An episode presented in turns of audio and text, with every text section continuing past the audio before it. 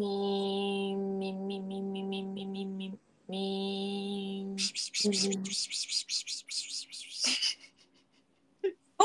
メージセミ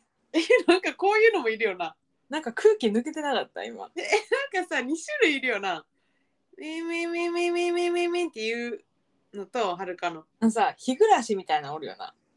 あ、そっちか。これ聞くの嫌な人いるやろな。こういう音苦手ですっていう人おりそう。おりそえおるう。わからん。一応人間の声なんやけどなんかさ、なんかが擦れるみたいな音やん。気持ち悪ない。あのやってる時のサラの顔めっちゃ面白いから見せたいあのさおじゃる丸に出てくるさデンボみたいな顔やったで今どんな顔このシュピシュピシュピシュピシュピっていうのはアンガールズの田中さんが激うま、うまいとかあんのうん、なんかなんかうまいなってなるってでも聞いてみてほしいえそれセミの真似してんのそうえ今同じことしちゃったのそう光栄です。あ夏に入ってしばらく経ちますけどいかがお過ごしでしょうか私らの夏休みはもうすでに始まっているのです。そうなのですまあ、なん第何弾かあるよねイベントが。そうねああそうね一段目終わったところだよねそう1段目の話をしましょうん一段目はあのーうちらのポッドキャストにも出たことがあるメンバーですよね。あのーミッキーとユウキ4人であのかつての大学の時のつるつるみめつるんでたぜメンバう。つるむっていう感じではなかったけどなみんな。ー何やろあのキューバとかも一緒に行ったし、まあ仲良しメンバーですね。うん、韓国のラブホも一緒に泊まったその4人やな。はい。まあ旅行を海外旅行行く時ってなったら、まあ、結構身近な友達でいうとこの3人がはるかの中で出てくる。確かに。うんまあ、海外旅行行けるメンバーってさその自分の中では結構ハードル高いんですようん、いろいろあるやん海外行ってトラブルとかもあるし、うんまあ、そういう時にすごい頼りになるメンバーです楽で楽であり頼りになるというメンバーですね。そうそうそうそのまあ気心知れた4人でこの前4月末ですねうん、福島に行ってきました。東北の桃で有名な福島です私初福島やってんけど。聞いたらはるか以外全員初やったあほんまうんおお、はるかは前はなんで行ったんやっけ。高校の時の友達と社会人2年目の時の春に行った旅行行って一泊旅館に泊まろうって言ってえー、冬温泉とかでももう5月ぐらいえー、何観光したんその時は。その時は五色沼と、うんとえっ、と桃狩り行ってあ、その時の桃狩りの話なんや、あの桃は。そうででも普通にドライブやったからそんなになんかアクセクせずに旅館でのんびりしてたかなえー、高田ラーメン食べた あー、なるほどね。今回はさ、旅館でマジで頑張ったよな。頑張ったあの、なんだ星のやの、うんやばい名前忘れた山の名前。バンダイさん。バンダイさん。バンダイ温泉旅館みたいな名前だった。うんいや一応星のや系列やねんけど、なんかわかんない、その、何だっけ、貝とかじゃないやつ。そうなんか星のやって私もあんいまいちちゃんと分かってへんねんけど、うん星のやグループの中でも貝は温泉に特化しててうんでなんかすごく王道の星のやっていうのがあって多分結構そこは高くてあの軽井沢とかあーあとはほら竹富島とかなあ丸の内にもあるな。あそうそうああいうのとかあとあー京都の嵐山とかうんうんすごいレベルが高いさちょっといいのもあればうちらが今回泊まったのは一応星のや系列やねんけどこう、もともとのなんかこうスキー用のホテルをちょっと改装してうんなんか星のやがプロデュースしたみたいなちょっと安めやって値段もね、そうリーズナブルな星野屋っていう感じなんかどの星野屋系列も泊まったことなかったんやんかで今回はさ結構それメインやったやん宿にいてゆっくりするみたいなだから日程的にはそんなに長い時間いなかったやんか1泊2日で言っても夕方ぐらいに着いて翌日のまあ10時ぐらいには出てるからでもそこでめっちゃ楽しんだっていう感じでも、うん行こう福島に今回行こうってなったきっかけはサラじゃないあそうね私が大内塾行きたいって言い出してんなそうそうそうそてかなんか旅行しようやけどどこ行くみたいなのなったんやっけそれとも私が急に大内塾一緒に行ってくれへんみたいなどっちやっけうはるかの記憶ではサラからはるかに個人 LINE でリンクがポンってきてここ失礼やなでここ行きたいって言ったからでなんか話してる間にじゃああの二人も誘うかってなってうんでどうやら福島には星野屋があるらしいぞってなって星野屋に詳しいから結城がで結城がちょちょちょいっと予約してくれたっていう感じやなせやせやせやだから星野屋行く前に大内塾あのー見て、うん日本三大えー、かやぶき屋根の一つかやぶきの里みたいな感じなんかななんかあの白川郷と深山と大内塾らしくて私と結城は三大を制したおー制した女たちやってんうちらじゃあもう見慣れたもんやなっていう感じうんまああーこれぐらいねみたいなあーここっちかみたいな嘘つけあーこっちのかやぶきやねんかみたいなこのタイプねみたいなうんあー何ヶ月ぐらい経ってんなこちらの親ねはみたいな誰やねんそんなまあっていうのは冗談で結構見て感動しましたよねはるかは深山と今回行った大内塾で、まあ、かやぶき屋根のこの里を見るのは2つ目なんやけどなんて夏が似合うんやろうと思ったほんでさもう何もさでかい建物がないからめっちゃ暑くてなそうもうほんまに夏山かいむ村太陽さんさんやったよな多分はるか以外の3人は東北ということもあり若干気温のが低くなることを期待してたと思うんやが、うんでもはるかはその2日前に北海道から帰ってきたのもあって北海道がめちゃくそ暑かったからもう期待しなかったよでも3人とも「えー、思ったより暑いやん」みたいな感じの顔してためっちゃ暑かったやんあれ、だってはるかだけさ帽子持って日傘とさ常備やったやろうん、ちゃんとしてたぶっちゃけサングラスも持ってたあほんまかけたらよかったやんかけるほどではなかったけどでもその分青空がすごい綺麗に見えて夏空っていう感じででその里の中で水流れててそこでさ子供がちょっとパシャパシャ遊んでるのと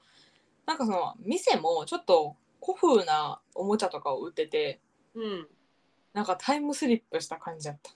確かに雰囲気良かったよななんかザお土産みたいな感じでもなくてうんまあ、ちょっと厳選されたものを売ってたりちょっと古いものを売ってたり懐かしいものを売ってたり、なんか竹馬をさやってる子がおったりうん、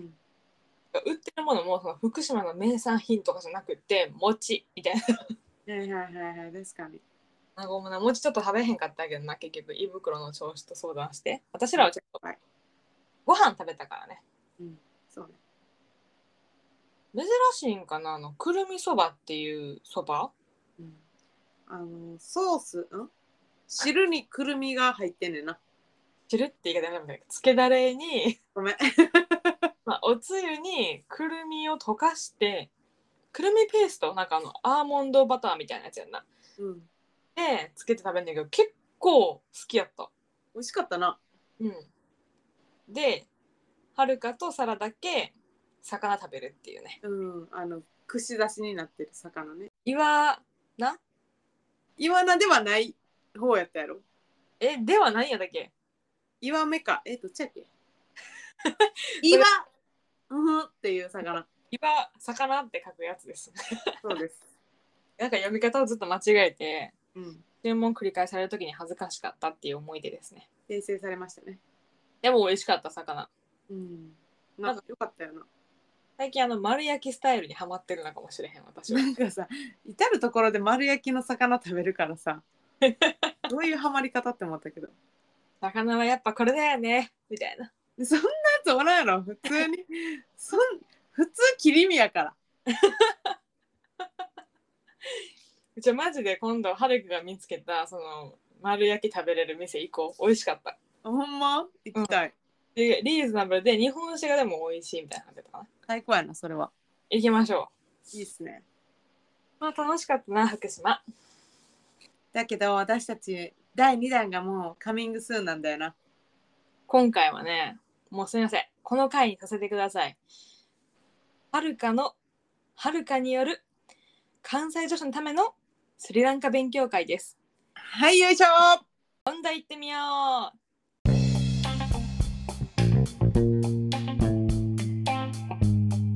ブーン、ブブンブンブンブンブーン。関西女子とドライブしよう。関西女子とドライブしよう。おはちや版ははるかです。おはちゃばんはサラです。待ってました。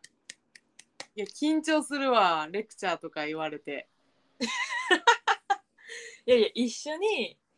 うん、スリランカを500倍楽しむための事前勉強会はいそんなにあの私も詳しくないです確か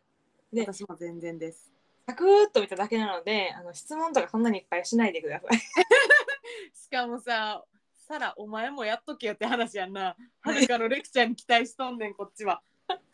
でも大丈夫。あの、あの、あれですよ。あ地球の歩き方をここを片手に持ちながら一緒に勉強します。 ありがとうございますよろしい。お願いし一ます。応一応事前情報振り返りなんですけどサラとはるかの夏休みの超超超超超巨大イベントはうん、最高潮な。もう最最高潮って言われててこれからこっちはあるかもしれんからあ、そう。まあこの夏の最高潮かなうん、そうね。はえっとお盆の期間ど真ん中で行くスリランカツアーイエーイ。そふーうそう。何今の。はるかはね3年ぶりなわけですよそうですよね。あてかもう3年半ですねだから2020年2月に韓国に行っているので3年半ですちょうどそうやねんな。はるか、私は出張と韓国も行ってるから、うんなんやかんやさ最近ちょいちょい行ってん、今年4回目も海外。こっからかましていくぞっていう感じですねうん。最初がスリランカで良かったのかって思うところはまあありますけど、もうそわそわしてますねずっと、はいはいずっとっていうか1週間切り始めてからえなんか何がいるんやったっけ海外旅行ってどうするんやったっけっていうのもそのさっき言った結城とミッキーと福島で話してる時に2人ともコロナ禍は以降海外行ってへんのね。で結城は夏のタイミングで、まあ、はるかと同じタイミングで海外旅行に行くと。で今ちょうど行ってんねんけど行ってんの。で3人で話したけどえ海外ってどんな感じやったっけみたいなあの、また3人で話してたんそれ私どこにおったんえっ、と多分頑張って運転してたから分かんない そんなことない からつらーいやいやなんかで個別に話したなはるかあの新幹線ミッキーと横やったからで車の中は勇気と横やったからなるほどね。元気出して悲しい。びっくりした今。この会は入られへんやんこの久しぶりのメンバーには入られへんよ君はなんでよだって海外旅行行ってるから海外旅行っていうか海外行ってるからそんな仲間外れみたいな戦闘行けよ。ごめんごめん俺いいはですよ。いいですよ。じゃあどんな話したんか教えてもらっていいですか昔はな、うん海外旅行行くってなったら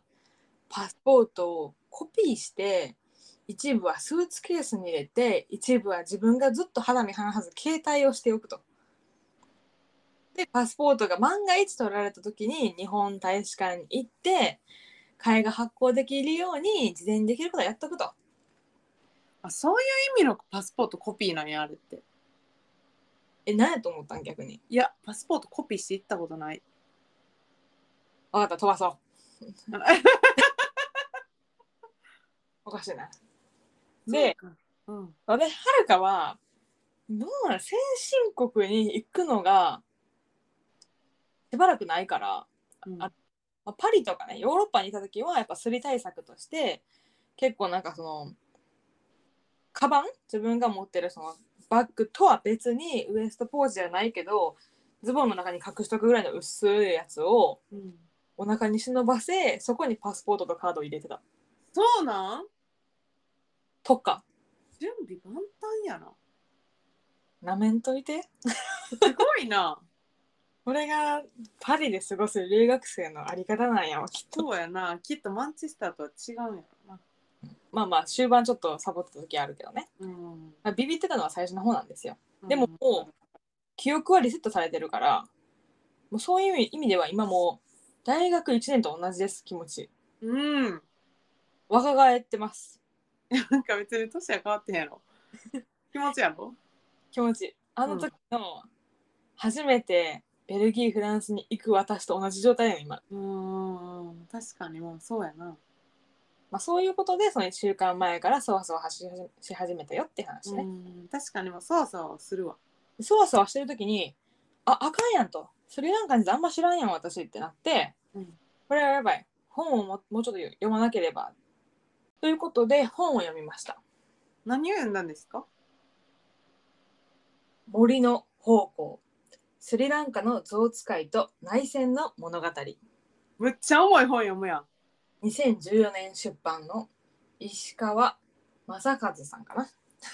へえそんな本あんねんなスリランカに関する本がなんか検索してんやんか結構いろいろスリランカの小説みたいなまあそのノンフィクション小説でもいいしでもよかったんやけどちょっと一番に出てきたやつが Kindle 版なくてうんで書籍でいつ届くかっていうは感じやったからとりあえず Kindle であるものっていう条件で引っかかったのがこれ読んでめっちゃ良かった嘘しかもあっさり読める割とそれは教えてもらわなあかんわ今からでも読めんでえ大丈夫 え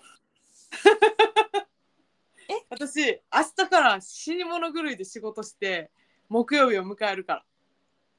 あちなみに私ら8月10日の夕方の夕方っていうか夜の便で行くじゃないですか、うんいつから休み取って休みなんだから8月10日の6時ぐらいの便やん ?6 時50分とかやったなやろ ?7 時かじゃあ7時としようってことは一番遅くてもまあ5時ぐらいに着いときたいやんうんってことはまあ2時間見て3時には家でやんなあかんやん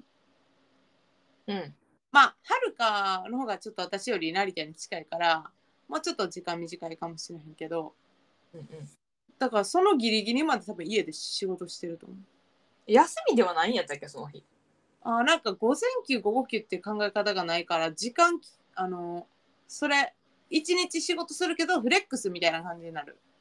しかもちょっとやばいことは、うん私さ来明日さ明日の夜中だから火曜日のむっちゃ早朝1時とかに会議あんねん。えやばないえどういう会議なんそれ前代未聞アメリカとヨーロッパと日本の3拠点でやる会議。いややっぱさ3拠点ってさそうなるよなマジふざけんなと思ったけど近い私 えー、絶対行かなあかんやん最悪やんななんかなんかアメリカ担当の人にえもうちょっと例えば11時とかアメリカの人に朝頑張ってもらって11時とか行かないっすかねみたいなうんうめっんちゃ聞いてんけうど、んいやなんかちょっと子供のなんか送り迎えがあるみたいでみたいなえーいやその時ぐらい奥さんに頼んでよって思いながらでもなんかその人もいやもうなんかここしか行けへんらしいみたいな全然寝ごってくれへんだから1時2時ですよいつも3拠点やる時うちは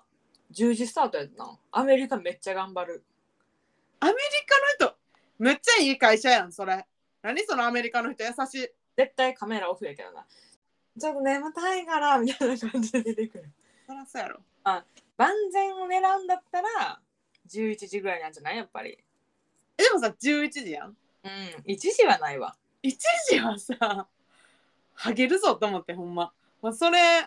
うんそっちの基準で考えた時に1時あると思うのって思うけどまあ向こうの人がじゃあ他のとこに合わせて「うんしょうがないな」って言って「1位しますか?」って話や。いやそうそれやったらさちょっと向こうの人頑張ってよってなるやんあんたもって思うやろなるなるなる許せんけど。えそれが火曜日にあってうん会議何時間続くの、 1時間だけ1時間だけ。で2時に寝る翌朝は普通に仕事あるんですかでしかも出社やねんなどうしよ嫌でしかないな う。っていうでもその過酷を乗り越えた先のスリランカって多分爆発すると思うねんか。えちょっと待って爆発してんのうん、もう、うえーいって頑張ったよっしゃーっていう気持ちで、私木曜日、成田にいるから。ごめんついていからへんからさ乗るまで別行動しよう もう小躍りしながらはるかに向かって、イエーイって近づいていくね。多分皆さんがこれのエピソードを聞く頃にはそのウェーイの段階をもう過ぎてるのでどうだったかは実際お知らせしますねはいめっちゃ暗いやん、急に。でも実際どうなんかほんまに、はあ、ウェイとかじゃないわ疲れたわみたいな感じで来られるとこっちもああーそうなんやうーんってなるからなやろ、困っちゃうやろ。私はこのよ4.5日間を乗り切って、うん爆上げでいくから。ちなみに私、木曜の午後から午後休でございます。えでもやっぱ午前は働くんや。偉いね。休めばって言われたけど、うん前日が会社全体の夏のビアパーティーみたいなのがあって、夜残業とかできひんし、なんか分からんけど、やり残したことがあるんだったらと思って、一応午前だけ働くつもりにしている。すっきりしてじゃあすべてのメールも見てえー返信するものは返信してすっきりした気持ちで午後休やなそうはない、一応。で、万が一無理やったら、うちは、なんか、フレックスっていう考え方もあるから、もう、午後休取り消して、フレックスにして、ちょっと働いてからっていう感じもできるかな。うんいいですね楽しみでございますな。はーいじゃあちょっと戻りましてはるかさんの本の話聞こうよまず本に入る前にですね、スリランカとは何ぞやという話をしたいと思います。なんぞやねうん。とりあえずスリランカどこにあるか皆さん分かりますか私もね、場所は分かってましたよ。あの、行く前から。うんでも、どんな国かとか、どんな観光地があるのかって全然知らんかったわけです。まあ、厳密に言うと、このコロナ禍のエピソードで、コロナ禍明けたら行きたい国どこですかのエピソードの中で自分がスリランカ調べるまでは知らんかったうんけど、奥が深い国や。おお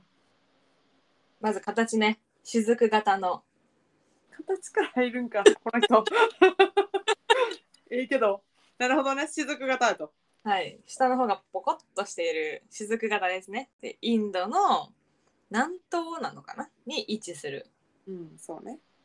北海道の0.8倍の面積になります。あそうなんやそう、まあ北海道に行くつもりで行ったらいいですね。おお急にああ暑い北海道ってことやなそう、厚めの北海道に行きますと。はいはいはいで、えっと、一応国名スリランカ民主社会主義共和国。あ、そうなのね。ちゃんと国名も教えてくれるのね。質問すんなって言ったからめっちゃ感想言ってくれるやん。ほんで、でもさ一人でさ結構疑問やったのが首都はスリジャヤ・ワルダナ・プラコってじゃないですかはいはいはいはい。書いてます。ドーンって地図に書いてあるのはコロンボなわけですようーん。人口2000万人ぐらいですねめっちゃ少ないよな。でもどう北海道の面積ってあ、そっか。日本が1億2000万人とかやろうん、 6分の1まあじゃない確かに。多いか。それやったら多い。それ考えたら多いな。どうなの北海道のサイズをさこう本州に当てはめるとさ大阪から東京ぐらいまではあるやん横幅がうん2000万だから北海道ってもっと人口少ないと思うねちょっと何人か分からへんけどですっごいさ広い土地にさこう人口密度さあのー、デカめっていうんですかねうんうんうんうんやけどきっとギュッてしてんねやろな、そうなんやろなうん、でもそんな人が住んでへんエリアも絶対あるやんかああそうかなんか自然結構いっぱいそうやからうーんと考えたら、まあ、まあまあまあという感じです。で、10ページ、平均余命、まあ、いわゆる平均寿命。平均寿命はい結構これな大事だと思うわけ。先進国って長くなるやんか。で、子供の乳幼児死亡率とかが高いと低くなっていくわけじゃないですか。うんで一応発展途上国なのね、スリなんかって。うんでしょうねでも70歳以上、へえ割と長い、うんほんまやな思った。だって日本って世界でもさ、長いって言うやん。言うてそれで80何歳とかやろうんうん。と考えるとね、平均や。はいはい。 えっと、成人識字率うん90%。なるほどね教育が行き行き渡ってますねそうですね。うんただ、問題は気候変動による干ばつや洪水などのあの環境によるとこであの農業を担う地方部の貧困が課題ですと。はいはいはいはいえっと出典元は、えっと JICA とかそのあたりの国際協力機関のホームページから引用してきました。すごい、すごいちゃんとしてます、はるかさん、今日。安心してください。まはあまあまあ、これが基本プロフィールい。ですね。じゃあ、スリランカ、どういう意味でしょなんか、それはな、ごめん。やばい、わかりそうえ、OK、どうぞ。なう。輝く島みたいな感じじゃん。おーだ書いとんねん、書いとんねん。あの、それは前読んねん、あの、地球の歩き方に。ちゃんと勉強してたね。すっごい最初の方のページにあるから、やっぱ最初のページってすごい読むや ん。へーって思った。いいのよ、私知ってるってもっと大きい声でアピールしてくれても。ほんまこれ以上に何がアピールできるかわからへんし、一旦黙るわ。えー、新原語で光り輝く島ですね。で、スリランカの前はセイロンっていう国名があったけど、それはなんか聞くとこによるとサンスクリット語で、えー、なんか新原族の島新原族の島って言ってるのをポルトガル人が聞いてセイロンってしたらしいっポルトガルに侵略されてたんやっけていう時代があるうん、その後イギリスうん。うん、オッケだからなんかこれ聞き間違いとかさ人の耳の音なんやなって思ったはるかはセイロンって聞いてー。なるほどね。今でこそさセイロンティーとかって言うやんむっちゃ言うやん。なあえこれほんまにそういう意味なんかやったら意外なうんちくなんやけどもうんちくされております、はるかさん。 うやめてくださいいじらないでくださいはいでそれなんかの人口さっき言いましたけど2000万人うんそのうち、新原族、新原人が70%。そら、今の感じやと新原人が多いよね。今のな会話の流れやと。そうね。で、新原人とは何でしょうそして。 あ、質問してきた。あ、そう。ふふ って。新原人ともう一つ大きいというか、その2番目に多いのはタミール人なんやけど、宗教がまず違う。そうやんな。新原人は仏教、タミール人はヒンドゥー教。なんぞやって言われたら分からん、新原人ですって感じだけど。なんかさ、え、し、だから、スリランカは仏教の国ってことやんな。第一宗教は仏教。なんかもうそれが、あのインドに近いからさ、ヒンドゥー教かなみたいな。そうそうそう、はるかもそう思ってた。見た目もさインド人みたいな人が多いやんうん。だからさヒンドゥー教かなとか思ってたけどそうや実は仏教だということですねそうですね。ここ結構大かもしれない。確かに言われてみたら。うん、うんねこれなんか地理かなんかで勉強したよなスリランカはシンハラ人とタミル人がなんやらかんやらで、うん内戦とかねうん、そうそうそう内戦の話ですよメインリメインリーメインリー内戦の話に若干触れるとー、うん、なんかスリランカの歴史結構複雑でさ統治されてる時代がさ交互に来るやんうんうんうん古代から中世はまあシンハラ人がずっと統治しててその時の最後の王国がキャンディーっていう都市なんやけど、だからその古都って呼ばれるところこちらが素通りするところやんな同理するかもしれないところ な。でその後ポルトガルの統治される時代が来てうんでオランダイギリス独立なるほどまあ結構長い間400年ぐらいは外国に統治されてる時代が続いてた島ですね。うんでなんかまあざだいぶ最近の話だけどそのイギリス統治時代うんは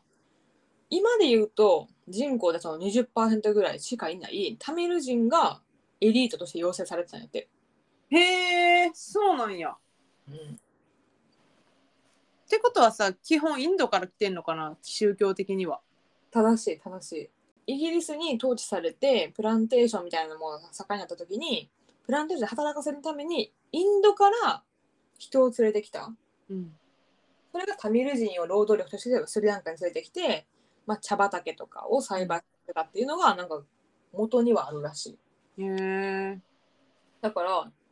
イギリス統治時代はタミル人が偉かったんうん留学とかもイギリスに行かせて英語を学ばせてみたいなあそうなんやでその時はそのシンハラ人っていう人口的には一番多い民族があのとにとってはちょっと屈辱的な、でこれがスリランカが独立するとシンハラ人の政権になるから逆になるやんかうんタミル人がまあ虐げられるというかその2番目みたいにされてシンハラ人が1番で公用語はシンハラ語、えっと、仏教が第一宗教ですみたいなまあだってさ人数が多い方がさまあ例えばせん民主主義だからさあ選ばれるもんな声が大きくなるよね人数が多い方が、まあそうなるよな自然な流れでうん、でタミル人は迫害を受けたりとか選挙権なかった時代があるとかへえっていうのが内戦の根幹にあるらしいうんはいはいはいはいはいなんか分かってきた大事ポイントこの本内戦の話だったからうんうんうんうんうんで、まあ、そういう内戦は1983年から2009年結構最近じゃないうんまで26年間続く、まあ、北東部を中心とした内戦でスリランカの政府軍、まあ、いわゆるシンハラ系の人たちと,、えっとタミル・イーラム解放の虎っていう LTTE っていうそのなんていうの、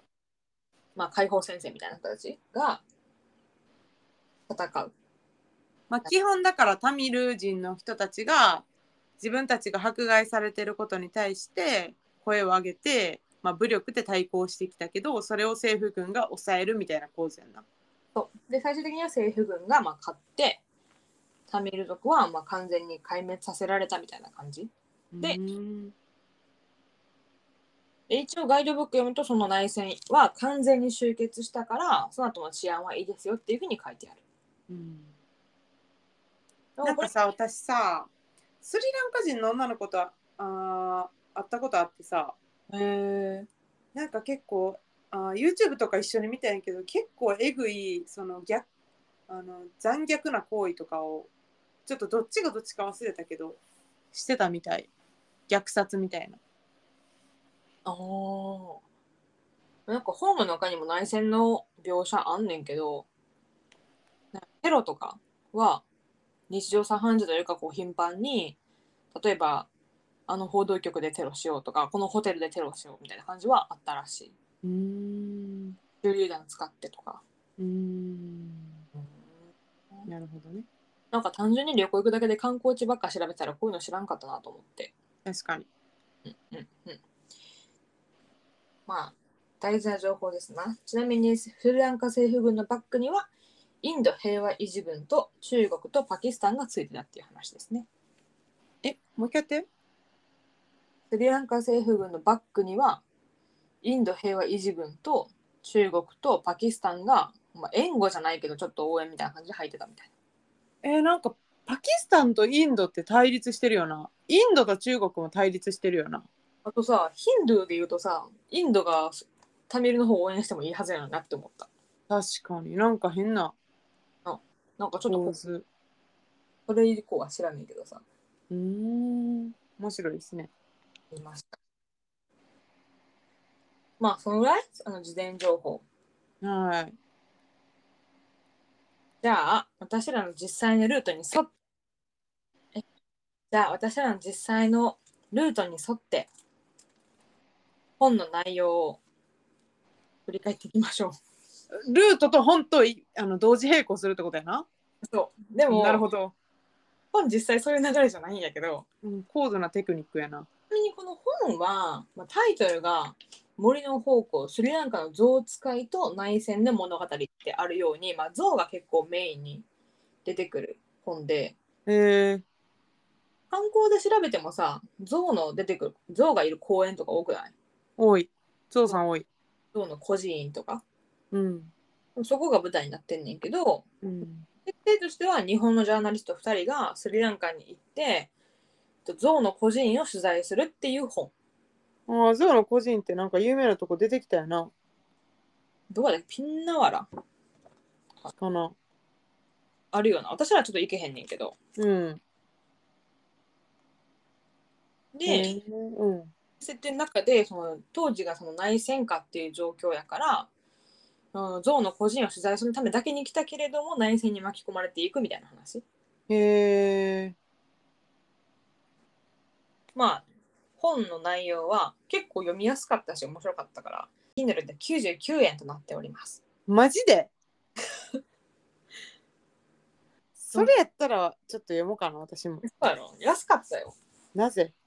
なぜわからない。もうちょっと高くてもいいはずと思ったけど。ほんまやな私らは、うん初日にコロンボの近くのその空港に着いて、えっ、と、国立公園直行ですね。まあ、ホテルホテルに直行してそのまま国立公園行くだから1日目の予定は、とりあえず移動と国立公園。あのー、5日間のタクシーをもうチャーターしましたうん。まあそれは安い安かったのとなんだあの安全面とかあと寝ごったりするのが結構面倒いのとあとバスとかあと待つ時間とかもあるし荷物もで多いのでタクシーがいいんじゃないかってことでタクシーにしまして初日はそのお兄さんの後ろにうん、乗っかって、うんえー国立公園まで行きますと。そうです。まあ、その国立公園がミンネリア国立公園。そうこれが楽しみやねんなジープジープサファリそう。これはね、まだ予約してなくて、ホテルに聞いたら、着いてレセプションに言ってくれたら手配しますやったから、うんまあ予定で行けば結構朝早くに、えっ、と、スリランカ着くし、そのまま移動、お昼食べても時間余るぐらいやから、うんまあ、早めにホテル着いて、お願いして、手配してもらって出て、ベストタイムは2時から3時の間に行くことやったから、まあそいのや辺余裕と思うその辺に国立公園にとりあえずおればいいらしい。で、所要時間は3時間って言われたよ。だからさてかあのシギリアまでがコロンボから5時間とかやったっけこうで見てる。マジで長いけど大体5時に飛行機が着いてなんやかんやシム買ったりとか両替とかして、まあ、遅く見積もって7時に出たとしてもまあ12時から1時の間に着くんじゃないだろうか休憩とかしてあ1時とかかなうん。そしたらなんかまあ2時から3時までは行けそうやんな、そうやんな。とま思あ、う。ちょっとぐらい遅れてもいいし、そうね。じゃあ、ということで、象について勉強しよう。おお、象についても勉強できるのか。こんなに情報ないねんけど、えっ、と、象は仏に仕える神聖な動物。なるほどね。だから、これはその2014年の本やから、その時の話かもしれへんけど、どのお寺でも象を飼っている。買ってるて書いてあるね。で、象にもお参りをしなければいけない。えー、これがほんまなんやったらさ、各自に象いることになるけど、ほんまかなってずっと思ってる。すごいな。でもなんかさどの宗教っていうかどの国でもさやっぱこの神に仕える動物っておるんやな。日本ってさ、神社に馬いない馬とか牛とかおったりするよな。 なんか、ほもちろん本物じゃなくて、象なんやけど、馬乗ってんの神様って。どうなんすかね。まあ移動でしてる移動してんじゃん。でも、八百万の神やもんな。確かに。な誰が乗ってるか分からへんな。結構楽しみやねんけどこの像ミンネリア国立公園3時ぐらいにはその公園に着いて、で、でだって3時間やろそっからそうほん、そんなかかるんやと思ったけど。夕方かぶるやん絶対うん。だからまあそこで水浴びが見れたら最高そうはね。うんなんかちなみにここはね、長袖長ズボンじゃないといけないらしいよ。なんで、なんかこのガイドブックに書いてた。えー日焼けなんなんやろな安全面とか特にない気がするけど。分かった長袖長ズボンで行く日焼けかな日焼けも大変そうやな。でも日焼けむっちゃしそうやなだってあの隠れるもの何もないやんうん、これほんまにそうだ。屋根ないもん。なあ3時間屋根なしやね。やばいなあ怖っ初日からむっちゃハードやん 初日が一番ハードかもよ。だって、そうでもないか。どうなんやろ翌日もまあまあないわ。うんで、えっと、インドのサンスクリットの聖典、うん聖書みたいな聖典ではなんか伝説っていうか言い伝えがあって創造者ブラフマーの神様が宇宙の卵を手にしてた時羽のある鳥が生まれたまずうんでその割れた卵の殻に息を神様が吹きかけるとあじゃあ吹きかけて歌うとと白い像が16頭生まれました、うんでそれが8ペアのつがいになって彼らが生んだ像が今の像の祖祖先になってますへえなるほど。だから神様が宇宙の卵を手にするそしたらパカッて割れて羽のある鳥が鳥って羽あるよね普通えっと、アルーダっていうなんか生き物がまず生まれてその割れた卵に息を吹きかけながら歌うとちっちゃい白い像が16頭ポコポコポコと出てきましたそんなポコポコ出てきひんやろあんな大きいもんが。これを知ってるさわかんないけど寺院かなんかに行った時にさ16頭の像いたりすんのかなと思うあーありそうやな。あサンスクリットないけどなこれうん。でっていう伝説がありますっていうのとインドにさカーストってあるやんうん。バラモンクシャトリアバイシャシュドラうん。で一番上が聖職っていうかあの宗教に従事する人象にもカーストがあるらしいえー、なんかつら。でカーストの低い像はえっ、と災いをもたらすうん。でカーストの高い像は幸運をもたらすっうん。ていうことらしいよえー、なんかかわいそうじゃないぞ。まあ人間もかわいそうやねんけど、カースト自体がかわいそうやん。で何で見分けるかっていうと体の特徴で見分けんねんってえー、目の色とかだそうですなるほどです。低い、カーストが低いゾーンに優しくしよしかもさっきの内戦の時に象は結構爆撃に巻き込まれて亡くなったりとかしてるらしくて頭数が割と減ったっていう話もあったからう。あ、そうなんや。象を見る時は悲しい思い出も込み込みで見なければいけないというねへえ。なんかのびのびと生きてほしいな。日本でもなんか絵本なかった上野動物園の象の話あ、なんかあったな。なあ3頭の象が戦争の戦争下で食材を与えられなくなってまあ最終的にはそのご飯与えられへんってことで木がっていうか植えていってなくなるみたいな。え、最後殺しちゃうやつじゃないそれ。なんかこの人のさかなんか衰弱でってなかったどっちもあるんか。なんとやった気はすんねんけどねえ、悲しい。なうん。でも何読んでも分からんかったのはさ象の種類が分からんかったスリランカにいるなんかあるんかな。インなんかインドゾウとか、タイゾウとか。確かにな、あるよな。スリランカ像いるんかな。セイロン像お茶、お茶みたい。ちょっと分かんなかったですでも象以外もいるんじゃないこの国立公園にはそう、なんかさ、あの、鳥とか、チーターみたいなのも、あの、運良ければ、そういうトラ系の動物もいるみたいやから、まあ、ゾウメインではあるけども、あの、ぜひ、他の動物も見たいよね。そうねまあ、野生やしな、何でも野生ってちょっとテンション上がるよな、普段見れへんし。うん、見見たいなと思うとりあえずのまあさ運やん会えるかどうかどんな感じで会えるかどうかってうん。張り込みです張り込む刑事です。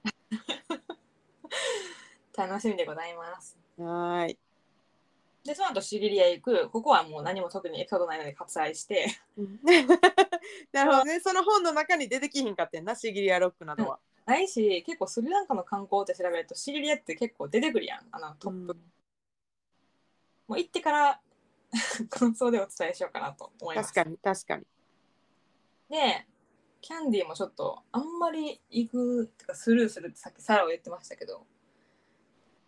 まあ、電車的にちょっと電車の時間的にこれはスルーなんスルーするしかもう道はないかなと思ってるあのね、一応紹介したこと本に出てくるので「シンハロ王国最後の首都で」うんまあ一番のメインというか見るところはダーラダーマーリガーワ寺いわゆる仏師うん寺仏の葉の寺、うんまあ、シンハラ仏教徒にとっては死ぬまでに一度は参拝しないといけないと言われている寺うんまあ、ブッダの歯剣士を収めているところで、うんなんで歯がそんなに重宝されてるかっていうとまあ生遺物ってキリスト教にもあるけど歯と骨は腐らないから貴重といううこと、んでちなみにキャンディは悪魔の生贄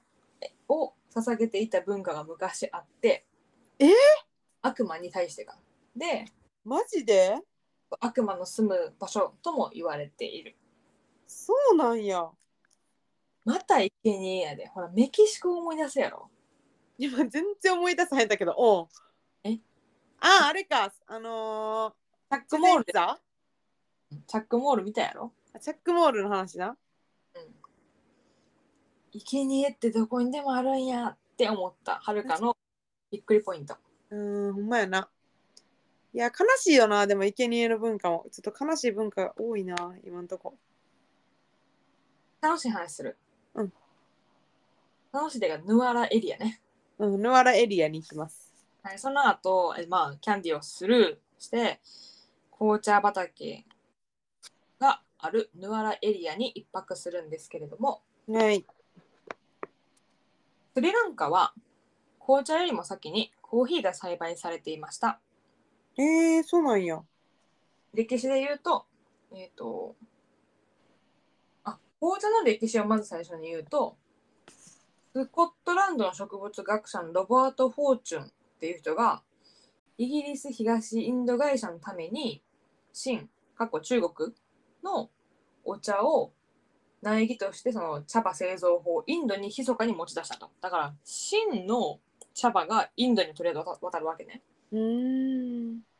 でこの苗木を元にしてイギリスは当時植民地だったインドとセイロンで茶のプランテーションを大々的に開始するとまあ泥棒っちゅうことやな。だから真なんやな元はほんまやな。あのー新王朝ってことやな。そういうことやなもうわ様々お様々様々様さすがやな。チャイナ。でその時にまあタメル人さっき言ったけどタメル人を労働力として茶畑に送ったのがイギリスということですはないはいはい。これはね、お茶ということでね。もう楽元し々み。ごめん。ごめん、どうぞ。もともとその清が茶葉をメインでこう輸出してたからだいぶがっぽり稼いでいらっしゃってイギリスはそれを買う方やってんな。でそういうお金を失われるわけやんかをこう買う代わりにでそれを取り返そうと思って製茶産業を奪い取った形っていうふうにまあビジネスが上手といえば上手やし泥棒といえば泥棒ですね端的にまとめましたね。はいでもスリランカはインドに次ぐ紅茶生産国ですが今となっては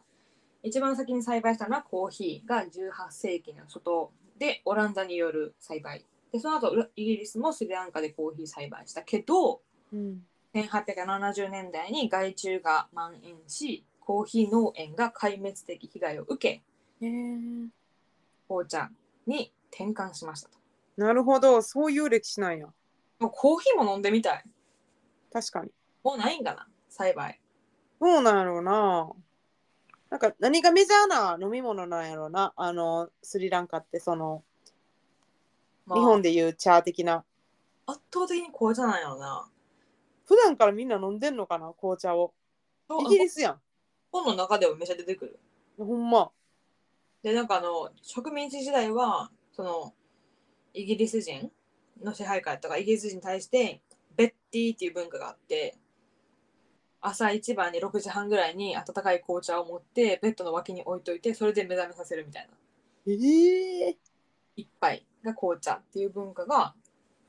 まあ、うっすら残ってるらしいね。えー、面白い。てかそのノアラエリアで泊まるホテルもすごいこの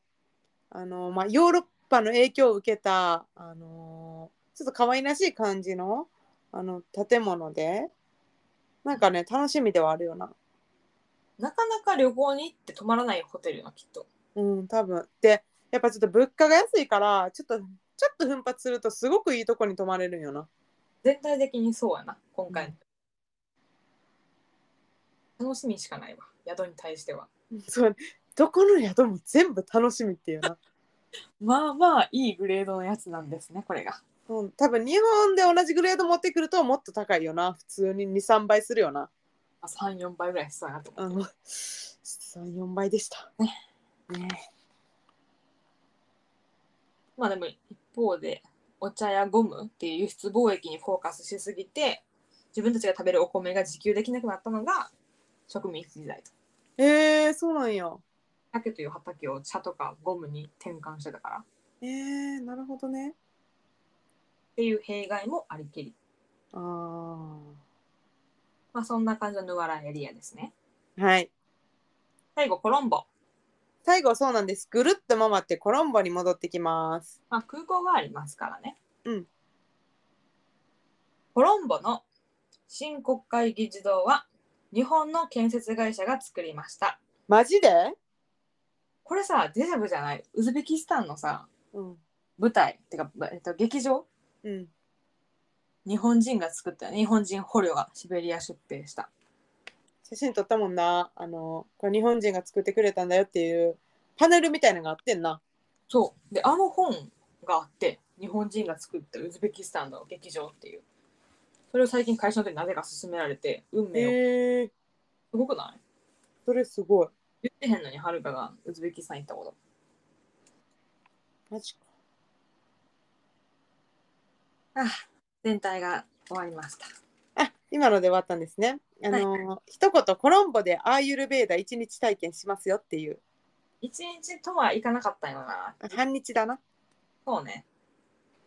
もう最後はそのいろんなアクティビティを経験した上でちょっと体を休めて癒して飛行機に乗ろうという最高プランの出来上がりでございます。いやなんか私他のホテルでもマッサージ受けたいなって思っててありそうじゃないえなんかさ私最近ここ12ヶ月マッサージ行きたい欲求にむっちゃ襲われてんねんけどむっちゃ我慢してるからああ。 しかもスリランカで爆発するもんな。そう爆発するからだからはるかはマッサージ行きたくなかったらどうしようかなって思ってるけどちょっと検討しておいてええありやと思うけど。ほんまうんぜひもともとでもそんなこと言ってたやんな。なんかエステとかあるんやったらホテルで受けようみたいもう一回受けて最後アーユルベーダ、な。うんうんうんうん。まあ、3回とかじゃやりすぎやから2回がちょうどいいんじゃないかなって勝手に思ってますけどそうやな。どうですかアーユルベーダなんかなただのマッサージかもわからへんけど、まあまあ全然ありですね。ただのマッサージでも全然いいよくが溜まってるんですな。そうなんでございますこれちょっとやばいなほんまになんか忘れ物がないかだけがすごく気になってるけど、ちょっと後でその持ち物2人で確認しようん、いやしようそれはしよううんあとはあれやねえっ、と旅行中に現地であのエピソードをたくさん撮ろうぜっていう話をしててまあ車でのタクシーでの移動が多いので、まあ、どんだけタクシーの中がうるさいか分からんけどあのーまあ、ホテルでもちらっと撮ってもいいしあータクシーとかいろんなところでねうんポッドキャスト収録しようと思ってます。 う。まあ、タクシーの中をまず無音で撮ってみるっていうのもあるかもしれない。もう現地の風景というか音を聞いてもらうみたいな。なるほど。ガタガタガタガタガタガタガタガタガタ。ラジオがボロボロボロボロボロみたいな。ああ、なるほどね。なるほどね。ありえますね。旅の風景じゃないでしょうか。そうでございます。あとは、インスタもすごいアップしようと思ってるんで、頑張って。もしよかったら見てください。はい。ということで、次回はスリランカに行った予編ですうー。エピソードも50エピソード目ということで記念すべきなので、ぜひ、ぜひ、ぜひ、ぜひ聞いてください。はーい。それではまた来週スリランカでお会いしましょう。バイバーイ。